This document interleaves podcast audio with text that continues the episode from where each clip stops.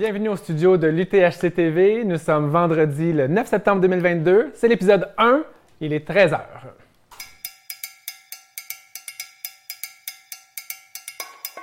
Et oui, on est de retour cette année pour une deuxième année consécutive à l'UTHC TV après le succès qu'on a connu l'année dernière et avec le plaisir qu'on a eu. Je m'appelle Vincent Champagne, l'un des cofondateurs du magazine de Trail Distance Plus, et je suis avec Toujours avec Mireille Robert. Je vais, oui, de retour aussi cette année. Moi, je travaille à Radio-Canada, grande passionnée de trail. Et semble-t-il que le match a été bon? On a fait une bonne chimie. L'année dernière, alors ils ont décidé de nous rasseoir ici. Bien contente d'être avec toi. Ben moi, j'avais beaucoup de plaisir. Donc, euh, cette semaine, ce week-end, on va passer beaucoup de temps ensemble. On va être beaucoup dans ce, dans ce beau chalet. Mireille, qu'est-ce qui nous attend? Qu'est-ce qu'on va faire? C'est quoi l'UTHC TV? Oui, un nouveau chalet, hein, quand même. On est bien reçus encore cette année dans Charlevoix. Alors oui, je rappelle la formule. Ceux et celles qui sont peut-être un peu moins familiers, c'est quand même que la deuxième édition. C'est 11 ans, hein, l'Ultra Trail Ricana. Alors évidemment, c'est beaucoup de courses, 10 épreuves. L'année passée, on avait essayé ça, puis on revient avec 10 épreuves cette année.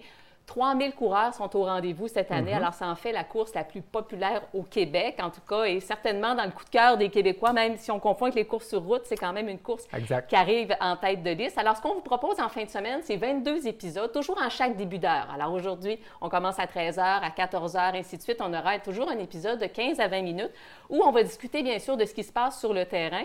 Euh, ça va être jusqu'à dimanche midi, là, je vous dirais. Six présentateurs. Évidemment, il y a Vincent, il y a moi, il y a aussi Yannick Vézina, que vous connaissez, amateur de balado. Pour euh, le balado, on n'est pas sorti du bois. Il y a aussi euh, Marc-André Paillé, l'animateur de Tout Trail aussi, évidemment, qui est avec nous. Nicolas Fréret de Distance Plus. Et ce qui est intéressant, on pense aux gens à l'international encore, Vincent, cette année. On a un volet anglophone. Exactement. Donc, deux de nos animatrices vont présenter quelques capsules en anglais. Il s'agit de Carmen Figueroa Sotelo et de Lecia Mancini on a aussi des reporters sur le terrain. Parce que nous, on est dans ce chalet, mais on a des reporters qui vont faire des vidéos, des photos et qui vont surtout pouvoir nous donner des informations qui est passé à tel ravito, à quelle heure, devant telle personne, avec combien de minutes d'avance. Et ils vont courir pas mal. Ils vont courir pas mal, effectivement, parce qu'ils sont là pendant de nombreuses heures. On parle de Marjorie Villabari, Tania Rancourt et Nicolas Dan. On a aussi des électrons libres. Et là, on parle de coureuses d'élite et d'exception. C'est des frissons juste à nommer leur nom. Marianne Hogan et Sarah Bergeron-Larouche qui vont faire des photos, des vidéos, nourrir leurs propres réseaux sociaux. On va les repartager. Donc, s'il vous plaît, suivez-les. On a aussi des coureurs des bois. Ça, c'est quatre coureurs qui vont, avec leur GoPro, s'attacher aux têtes d'affiches pour les suivre pas à pas dans les sentiers et essayer de nous envoyer ces images-là le plus rapidement possible. Guillaume Barry, un ancien euh, gagnant, le gagnant de 2019, d'ailleurs, de 125. Julien Claros, Thomas Duhamel et Anne Bouchard. Donc, on a une équipe très solide. Guillaume Barry, d'ailleurs, qui vient tout juste de remporter la première édition de la Trans Charlevoix la fin de semaine dernière. Alors, c'est complémentaire ce qu'on veut vous mettre euh, à disposition pendant la fin de semaine. Alors, c'est vraiment euh, ce qu'on pourrait appeler un écosystème médiatique. On aura aussi euh, Joanie Saint-Pierre ainsi qu'Émile Duguay qui, elles, vont faire des stories pour Instagram. Alors, ça sera possible de suivre tout ça. Mais au-delà des contenus de la course, on aura aussi toujours un ou une invitée qui va venir s'asseoir ici sur la chaise. C'est la portion magazine, donc, de notre émission. Et le premier qu'on reçoit, je dirais que c'est un coureur qui nous a fait vivre beaucoup d'émotions au cours des dernières semaines. Un peu plus, puis il n'était pas là. Semble-t-il que c'est une histoire d'avion. Est-ce qu'il est là? Il est là, mais je le ah. vois, là, je le vois dans mon angle mort. Il a toujours son beau sourire habituel, mais on va lui dire de rester assis là pour le moment. Il n'a pas l'air trop nerveux pas mal habitué aux entrevues. Parce qu'on a des choses à dire avant. Ben oui, c'est certain. parce il est quand même, il est quoi, là? Il est 13h03. Le départ, Vincent, du 125 km, donc l'épreuve reine, a été donné à la ZEC des Marques. 275 coureurs, dont 25 femmes. Qu'est-ce que tu peux nous dire sur le parcours? Effectivement, ça y est, les coureurs viennent de partir, de mhm. franchir l'arche de départ. C'est un parcours de 125 km avec 4220 mètres de dénivelé positif. C'est la cinquième année de suite qu'on court sur ce tracé. Donc, euh, autrefois, il y avait un tracé qui a été bonifié, amélioré avec le temps. Donc, c'est plus le nouveau parcours, c'est le vrai 125 km de l'Ultra Trail Aricana. Il est linéaire. Il est parti de la ZEC des Marques, comme tu as dit. Il va emprunter toute la traversée de Charlevoix pour se rendre jusqu'au Mont Grand Fond. Et euh, il traverse quatre sommets, non des moindres, le Mont des mhm. Morios, lac à l'Empêche, la Noyer, la Montagne Noire ça reste une course qualificative pour la Western States. Donc, les gens qui la terminent accumulent des points, peuvent être à la loterie. C'est intéressant pour eux. Et ça va tellement être beau, les paysages en fin de semaine, avec un ciel dégagé. C'est la deuxième année qu'on fait un départ à 13 h pour l'épreuve du 125. Avant, ça se faisait de nuit. Puis là, pour des questions, questions de sécurité, je pense un peu de pandémie. Bref, l'année passée, on avait décidé de mettre le départ donc euh, à 13 h et ça a bien fonctionné. Alors, c'est le cas encore cette année. On estime que les premiers hommes devraient rentrer vers, et j'ai précisément 2h19, c'est précis, entre 2 et 3 h la nuit prochaine. On ne peut pas trop leur mettre de pression. un peu après le lever du jour, donc pour les femmes vers 7 heures demain matin. Le cut-off, donc le temps maximum pour faire l'épreuve de 125, c'est 29 heures. Alors, ça veut dire que maximum samedi 18 heures, les derniers coureurs sont entrés. Et nouveauté cette année, ils ont droit donc à un paisseur, un accompagnateur sur le parcours, mais pas nécessairement à la fin de la course, mais à quelque part hmm. entre Marmotte et Haute-Gorge, donc 25-26 km, et ça pour des raisons de sécurité. Mireille, on s'intéresse toujours dans les compétitions comme celle-là au temps de référence, les records de parcours. Donc, on va les mentionner, puis ça va nous mettre un peu de, pression, d'excitation pour voir qu'est-ce qui va se passer ce week-end. Les amateurs de statistiques. Exactement, parce qu'il y a des geeks hein, parmi nous. Là. En 2018, c'est Jean-François Cochon qui a établi le temps de référence sur le 125 km avec un 13h47. Je vais vous donner une petite ordre d'idée, une comparaison. L'an dernier, le gagnant de la même distance, qui est l'Américain David Edges, a pris 53 minutes de plus. Donc, c'est quand même une bonne palette là, entre 13h47 et 14h40. On se pose la question cette année, est-ce qu'on va avoir un temps québécois ou un temps américain? Donc, ce sera à voir. Chez les femmes? Et chez les femmes, ben, c'est 16h14, c'est ça le meilleur temps pour la distance de 125 km. C'est Sarah Verguem-Monis qui l'avait établi en 2018. Mais l'an passé, il faut se souvenir, en 2021, Jenny Quilty, elle a terminé en, 15, en 16h15, donc seulement une minute 38 de plus. Moi, je m'amuse à dire que peut-être une petite pause pipi de moins, puis peut-être qu'elle battait le record, mais bref, ça avait été évidemment un très bon temps l'année dernière aussi. Donc, faire attention à la durée des, pauses pipi, c'est ce qu'on retiendra. Ben oui, c'est certain. ce qui peut faire la différence, Mireille, évidemment, dans toute course d'ultra-trail, c'est la météo. Donc, mhm. qu'est-ce qu'on attend ce week-end? Oui, c'est ça, je l'ai dit, un ciel dégagé, c'est agréable, mais c'est rare qu'à cette période-ci de l'année, pour presque la mi-septembre, on ait des températures si chaudes. Alors, dans les montagnes de Charlevoix, en fin de semaine, un humidex autour de 30 c'est peut-être plaisant pour les gens qui vont aller se baigner, mais pour les coureurs, évidemment, ce sera une épreuve. C'est ce qu'on prévoit. Il y a plu aussi hier dans les montagnes de Charlevoix, dans le secteur où les coureurs vont passer. Donc, il y a de la boue. En tout cas, on a prévu le coup. On a ajusté un peu les ravitaillements. Il y aura de la glace, notamment pour les coureurs. Et euh, comme ça vient tout juste de commencer. On ne peut pas vous donner des résultats directs, mais on peut quand même, du moins, s'intéresser mhm. aux têtes d'affiche. On commence avec qui, Vincent? Effectivement, on va vous donner des informations au fur et à mhm. mesure qu'on va en avoir euh, plus tard. On va commencer avec Elliott Cardin. Elliott, c'est un coureur très connu des Québécois. On l'a découvert en 2015 quand il a brillamment remporté le 55 km du Bromont Ultra. Il l'a remporté ensuite l'année d'après, puis l'autre année d'après, donc 2015, 2016, 2017. Il nous a confié que ça fait quatre ans qu'il prépare cette course c'est son objectif cette année et il veut gagner. ils vont tous nous dire ça, là, mais Elliott a une bonne détermination. Le couteau entre les dents, comme on dit. Cette année, il a fait deuxième au QMT 50. Elle a eu une parfaite gestion de course et c'est aussi la première année qu'il a un coach et c'est l'aventurier Ray Zahab qui est assez connu. Ça a structuré son entraînement. On verra les résultats. De mon côté, je vous présente Sébastien Hacheliman. Donc, c'est un coureur suisse, mais qui vit à Québec depuis un an. Et d'ailleurs, il a intégré un peu le monde de la course à pied à Québec, probablement avec Thomas Duhamel, justement, dont on parlait tantôt, avec les cute, ce qu'on appelle les coureurs utilitaires transpirant l'espresso. Alors, euh, des gens qui vont au travail en courant, puis en se prenant un petit café euh, sur la route. Alors, il est dans la, dans la vingtaine. L'an dernier, au 42 km classique, ici qu'on appelle, il avait terminé troisième, donc c'est quand même bien. Expérience sur des longues distances, le Bromont Ultra 160, où il, il n'avait pas complété, mais quand même une expérience euh, sur les longues distances. Il a surtout fait des longues distances en Europe, puisqu'il est suisse. 22e au Montreux Trail Festival. C'était 111 km, 8400 mètres de dénivelé positif. Il, il, est le paisseur, il sera paissé, pardon, par Guillaume Barry, dont on parlait tantôt, gagnant de, du 125 en 2019. Et selon nos sources, il est très, très, très en forme, Sébastien. Il pourrait partir comme une balle, nous dit-on. Ah, on verra. On continue euh, avec euh, une femme tête d'affiche qu'on surveille, c'est Claudine Soucy, d'origine franco-ontarienne, qu'on connaît aussi au Québec parce qu'elle est assez présente sur les courses un peu toute la saison. Elle n'a jamais fait une distance de 125 km. Sa plus longue compétition, c'est 80 km. On rappelle un peu ses faits d'armes, une deuxième place en 2018 au QMT 50, une deuxième place à l'UTHC 65, une victoire en 2020 sur le 80 km de l'UTHC et la Mascarengue en 2019 dans le Grand Raid de la Réunion, où est-ce qu'elle a brillé en remportant cette victoire. Donc euh, voilà, on la voit peut-être un peu moins cet été, mais elle semble vraiment prête euh, si on se fait à son Strava. La prochaine que je vous présente, ben, c'est un nom qui est connu, hein, c'est Lynn Bessette, qui est une Olympienne, athlète olympique qui a vraiment marqué euh, la course euh, au Canada, évidemment sur, vélo, sur route. Elle a été aussi députée euh, fédérale, alors petite pause politique dans les dernières années. Lynn s'est classée sur le podium cette année au, au, Gaspésia, en fait Gaspésia 100. Donc elle devait faire le TP 100, donc le transpercé 100 épreuve sur trois jours, mais elle est arrivée en retard Alors, évidemment, elle a fait l'épreuve sur une journée et elle a réussi à monter sur le podium. Alors, ça, c'est vraiment euh, une preuve qu'elle est prête pour un départ exigeant. Elle a beaucoup d'expérience dans les épreuves de longue distance, mais de type triathlon. Alors, vélo, euh, course, euh, natation notamment. Elle a gagné le Canada Woman en 11h36. C'est dans le coin de Mégantic. Ça, c'est très difficile. C'est en 2021. Donc, ça va être intéressant de voir Lynn sur ce type d'effort-là en fin de semaine. On va continuer à chaque heure de vous présenter les têtes d'affiche. Puis quand on va commencer à avoir vraiment une course excitante, on va pouvoir euh, passer vraiment à des résultats. Mais maintenant, c'est l'heure de passer à la portion magazine de notre capsule UTHC TV. Et donc, c'est le temps d'inviter notre invité Mireille. Tu as glissé un petit mot tantôt. J'ai fait un bon teaser tantôt. Hein. Dans les dernières années, il a été, je dirais dans les derniers mois, il était soit dans une trail ou soit dans un bain. Hein. J'ai envie de le dire comme ça. Il y a quelques semaines à peine, il terminait l'UTMB. Donc, c'est cette fameuse course mythique de plus de 170 km avec un dénivelé positif de 10 000 mètres. Éreintante à souhait, il a terminé au deuxième rang depuis son idole de toujours, Kylian Jornet. On accueille ici Mathieu Blanchard. Salut. Allô, Mathieu, notre président d'honneur pour l'Ultra Trail Aricana 2022. Mathieu, ah, t'es là?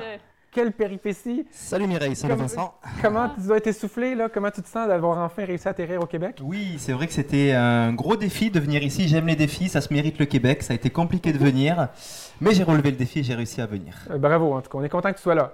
Moi aussi, je suis très très content de revenir sur cette terre que j'adore. Évidemment, tu es président euh, d'honneur donc de l'UTHT. On ne peut pas faire autrement que d'en parler, mais on n'a pas le choix de replonger dans l'UTMB, évidemment, que tu viens de vivre il y a quelques jours à peine. J'ai l'impression qu'il y avait des joies, de l'émotion, de la complicité au fil d'arrivée. On l'a vu avec Kylian, là, ça a été vraiment fort ce moment-là. Mais ce qu'on a envie de voir aussi, c'est, parce que j'ai écouté dans mon bain le balado que tu animes avec brio d'ailleurs depuis le début de l'année, euh, il y a eu des larmes aussi sur le parcours. J'aimerais ça qu'on revienne un peu dans, ce qui a peut-être été le moment le plus difficile de la course, parce que ta copine le dit, Alex, c'est des larmes de crocodile même. oui, il y a eu des grosses larmes. C'est vrai qu'en général, euh, c'est plutôt à la ligne de l'arrivée, à la ligne d'arrivée, euh, mais là, c'est arrivé pendant la course. Je pense que c'est la première fois que ça m'arrive pendant une course d'avoir des grosses larmes et de pleurer, c'est qu'on allait tellement vite euh, avec Kylian euh, après 130 euh, km de course qu'à un moment donné, j'ai beaucoup douté. Je me suis dit, c'est pas possible, on va beaucoup trop vite, on va exploser à un moment donné. Mm. Et je me suis projeté à la ligne d'arrivée en, disant qu'on allait, en me disant qu'on n'allait pas réussir à rejoindre cette ligne-là et ça m'a mis dans le doute et ça m'a fait sortir ses larmes. quand même, tu as suivi Kylian Jornet, c'est une légende, c'est une icône c'était comment de courir avec Kylian Jornet? Et puis, est-ce que tu t'es projeté de gagner cette course-là parce que lui, il aurait pu faiblir aussi? C'est vrai que c'était assez fou. Euh, c'est une icône et puis c'est le meilleur euh, de tous les temps de notre sport. Et puis, plusieurs fois, on a passé quand même 50 km ensemble, donc euh, mmh. plus de 6-7 heures. J'étais derrière lui, je regardais ses, petits mollets là et je me disais, j'ai même la tête, je disais c'est bien Kylian derrière qui je cours. Et ses mollets sont vraiment petits? Non, ils sont, ils sont très très costauds ces mollets. Et c'est vrai que dans les parties montantes, il était un petit peu mieux que moi, mais en descente, des fois, je me disais, mais je suis mieux, je suis mieux là, j'ai envie de le doubler, j'y vais, j'y vais pas, je faisais pas trop, puis j'y allais, il me suivait, et puis c'était un très grand moment. Ah, au fil d'arrivée, là, tu t'es effondré comme ça au sol et puis il est venu te parler, puis là, tu lui as parlé. Est-ce que tu lui as demandé, Kylian, tu viens faire l'Ultra Trail Arikana avec moi ou l'année prochaine? Exactement, c'est la première chose que je lui ai dit. Je lui ai dit, arrête d'aller en Norvège et courir en Europe, viens au Québec, c'est là qu'il y a les vrais trails vraiment techniques et où on s'amuse. Parce qu'on sait, Mathieu, tu es né à l'Ultra Trail ici, à l'Ultra Trail Arikana. En 2016, tu as remporté le, le 80 km. Ça te fait quoi d'être de retour ici euh, six ans plus tard? Ça te fait quoi d'être au Québec? Ben, je trouve que c'est euh, déjà c'est un grand honneur de revenir avec cette nouvelle casquette de président euh, d'honneur. Là, je vais pas courir une des courses. Enfin, je vais courir, mais pas avec un dossard. Et c'est une grosse forme de reconnaissance pour moi parce que c'est sûr que le trail aujourd'hui, c'est plus qu'une activité sportive, c'est ma vie. Tout tourne autour du trail. Quand je me lève chaque matin, ma vie tourne autour, euh, autour de cette activité-là. Et revenir ici à l'UTHC avec cette casquette comme un peu une sorte de porte-parole aussi pour raconter euh, mes histoires, ma passion du trail, euh, c'est quelque chose que j'apprécie énormément.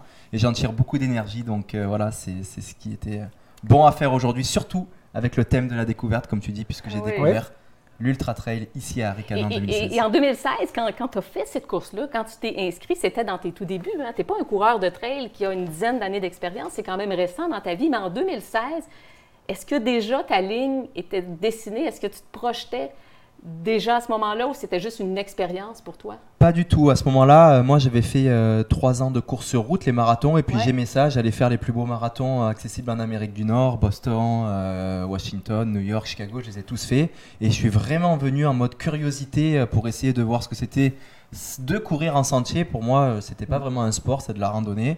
J'allais vraiment pour essayer, puis, puis après j'allais retourner sur la route. Mais ça a été euh, le coup de cœur, le coup de foudre qui a fait que j'ai mis mes, mes souliers de, de course sur route euh, au placard et puis j'ai gardé les, les, les, souliers de course en sentier pour, pour le reste. Mais ça a été une surprise. Ça a été et, et, moi, j'ai un souvenir du club de trail de Montréal où tu as commencé à venir les mardis soirs. Puis au début, tu connaissais personne, personne ne te connaissait. Puis il y avait un petit moment comme ça où j'ai vraiment l'image très claire où tu étais assis tout seul, puis tu parlais à personne. Alors cette situation-là ne se répéterait pas aujourd'hui. Hein? puis là, on est évidemment pas dans les Alpes. Tu sais, c'est pas aussi majestueux en termes de décor, etc. Mais les sentiers québécois, ils ont quand même une certaine magie. Qu'est-ce qui t'attire et qu'est-ce que tu aimes dans les sentiers québécois comme ici dans Charlevoix? Parce que tu voulais revenir cette semaine au Québec. ah j'ai tout fait pour revenir. non, les sentiers euh, québécois, ils ont, euh, ils ont beaucoup de caractère en fait, c'est ça le mot. Et je crois qu'aujourd'hui, euh, j'ai aussi réussi à acquérir ce niveau parce qu'on bâtit quand même un gros mental en courant au Québec. Mm. Je compare souvent ça à un instrument de musique. J'ai pas fait tous les instruments de musique, mais j'ai fait du piano. Et puis pendant plusieurs années, on m'obligeait avant de commencer à lire les partitions à faire des gammes, répéter, répéter, répéter pour avoir vraiment le geste parfait. je pense que commencer à courir en trail au Québec, c'est comme faire des gammes et après ça te permet de courir euh, dans le monde entier. Voilà. Hmm. Donc juste après un petit peu d'aller chercher d'autres paramètres comme l'altitude ou euh, des, forts, des forts dénivelés, mais en termes de vraiment euh, technique de course, le Québec est, est une école parfaite. Comme on le sait, les coureurs qui font les longues distances dans le cas du 125, entre autres, qui se, qui se, qui se déroule actuellement, bien, les coureurs arrivent à certains ravitaillements où ils ont vraiment leur équipe d'assistance. Toi, pendant l'UTMB, ben, tu avais Alix, qui est mhm. aussi ton amoureuse dans la vie, qui est une coureuse. Et tu le dis justement dans ton balado, quand tu racontes la course, tu dis, elle a été tellement excellente, elle avait les bons mots, les mots justes. C'est quoi un bon assistant en course? Un bon assistant, euh, pour moi, il y a deux, euh, il y a deux choses. La première, c'est purement euh, technique, c'est d'être capable de faire un, rapide, un ravitaillement rapide et efficace. Hmm. Et c'est bien beau de se dire, je vais arriver, je vais faire un ravitaillement en une minute, mais il faut vraiment dans cette minute-là optimiser tout ce qu'il faut, récupérer la nourriture, manger. Voilà, toute la partie technique, c'est compliqué à faire. Hmm. Et après, il y a la partie purement mentale aussi. Vraiment, quand on est capable de rentrer en tant qu'assistante dans le cerveau de la personne pour le remobiliser, ça peut faire une énorme différence et puis c'est ce qui fonctionne euh, aujourd'hui. Et concrètement, vous les avez pratiqués euh, à la maison euh, le week-end? Vous dites on se fait une séance, on pratique le ravito, comment ça marche? Oui, alors le ravito d'un point de vue technique se pratique comme en Formule 1 quand il change les pneus de la voiture. Donc voilà, on répète les gestes de sortir les flasques, rentrer, clac clac la ceinture, sortir parce que faut que ça soit pile parfait au bon endroit. Mais après la partie mentale, ça se pratique pas, c'est plus dans la vie de tous les jours, mhm. euh, que tu connais la personne, que tu connais ses états d'âme, que tu connais comment il fonctionne et que tu vas justement avoir le bon comportement pour répondre à ses, à ses besoins. Euh, je veux juste dire que bon, j'ai eu la chance de suivre l'UTMB comme journaliste euh, cette année, puis j'ai pu accéder euh, au ravitaillement un peu partout. Donc, te suivre et suivre Alix aussi. Puis c'était vraiment impressionnant. Je veux juste le dire, à un certain moment, Alix t'a pogné comme ça par le, le, sac, elle t'a amené vers la table et puis là, ta, ta, ta, puis elle te parlait alors que tu avais un moment d'émotion. Donc, bravo en tout cas pour avoir réussi à créer cette synergie. Ouais, il faut, mm. faut, vraiment, euh, quand on court des heures comme ça, euh, on a cette capacité de rentrer dans une bulle où on, mm. est un petit peu dans un état léthargique et quand on arrive au ravitaillement, on rentre un peu comme ça endormi il faut que l'assistance te, te, te, reconnecte avec euh, la mission de se ravitailler. Oui, elle te dit quelquefois, euh, arrête de parler, mange. Ça paraît, ça paraît brusque, mais c'est ce qu'il faut faire en fait. C'est arrivé mm. quelquefois. La foule aussi. Hein. Euh, on y revient à l'UTMB, hein. on réalise qu'on veut parler de, mm. du Trail Laricana, mais on revient parce que je veux faire un parallèle avec la foule. La foule, quand on regarde l'arrivée de l'UTMB, c'est tellement magique. Et tu le dis toi-même, c'est presque trop pour un mm. humain d'avoir cette dose d'énergie-là, cette, cette, cette dose d'encouragement-là. Qu'est-ce que tu pourrais conseiller aux gens, peut-être qu'ils vont venir encourager les athlètes ici, euh, sur qu'est-ce qu'ils doivent faire, qu'est-ce qui vous fait du bien comme coureur quand il y a des moments difficiles, parce que des fois, ce n'est pas juste en fin de parcours, ils peuvent être quelque part dans le parcours pour les encourager. Mais en fait, on se nourrit euh, de l'énergie euh, du public et des personnes qui sont là pour, pour nous encourager. Euh, c'est sûr qu'à l'UTMB, là, on est sur un niveau, il y en a beaucoup trop. Et comme tu dis, euh, ça paraît irréel d'avoir autant d'énergie et de personnes qui nous regardent en même temps. Ça doit être dur de dormir le soir. Là, ouais, c'est sûr qu'on y repense, euh, on est entre le rêve et la réalité. Mais non, il faut être là. Et puis, ce qu'il faut faire aussi, c'est avoir ce, réflexe d'essayer de lire le prénom de la personne sur le dossard et mm. de dire son prénom quand on encourage. Et ça, c'est très puissant. Quand on entend un prénom, que ça fait des heures qu'on est dans le bois et mm. qu'on ne connaît pas la personne, on se dit Ah, tiens, il me connaît, il m'encourage. Et ça fait euh, beaucoup de bien. Et puis donner euh, voilà, toute l'énergie qu'on a en tapant des mains, en criant. Et ça, ça aide dans le mental.